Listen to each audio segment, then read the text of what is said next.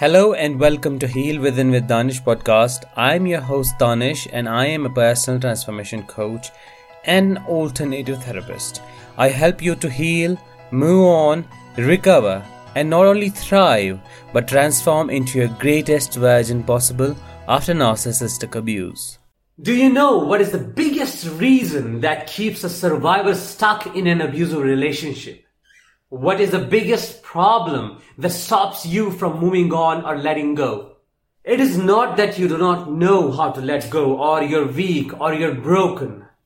The real problem, the real reason has its foundation in a big fear. The real reason that keeps you stuck in an abusive relationship and stops you from deciding to move on.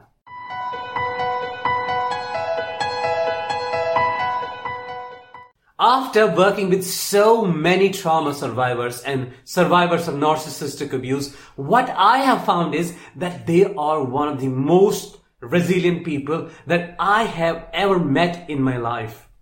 So the concept of them being weak, broken, or indecisive does not apply. So what is the real reason then? What is the core cause? At first, when they came to me seeking help, trying to understand, trying to break free the pattern or to unstuck themselves, what they thought is that they may be, you know, weak or they are broken or they do not know what to do. And when we explored deeper, it was really surprising to find that real cause was not that they were broken or weak. The real cause was that they were afraid Yes, they were afraid of the uncertain and unknown. The uncertainty of moving on.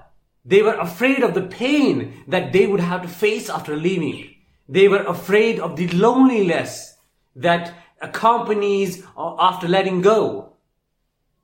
They were afraid of their life, of their experiences after just breaking free no matter how evolved we are as humans, as modern humans, but our mind, our brain has that primitive function still.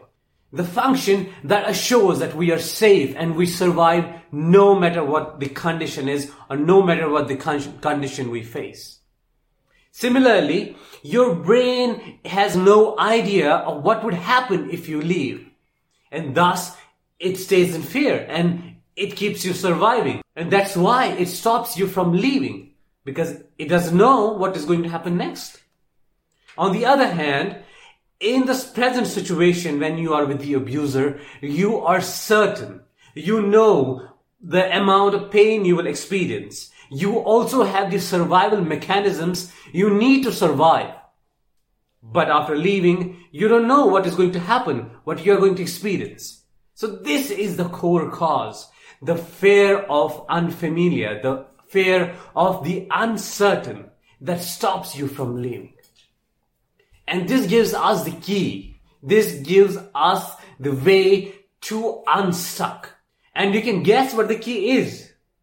The key is exploring the deep beliefs, the limiting beliefs behind this fear. And then after exploration, questioning the beliefs and seeing if they are valid and then releasing the fear, making sense of it. And you will see after you do this, after you go to the core and deal with this fear, and you allow yourself to face the uncertainty, no matter how painful it is, you will find a direction. You will find a way to unstuck yourself. I have proven this so many times and this has worked in almost all of the cases that I have dealt with and even in my personal life. So I think this gives you the fundamental understanding of being stuck or the problem of not being able to move on.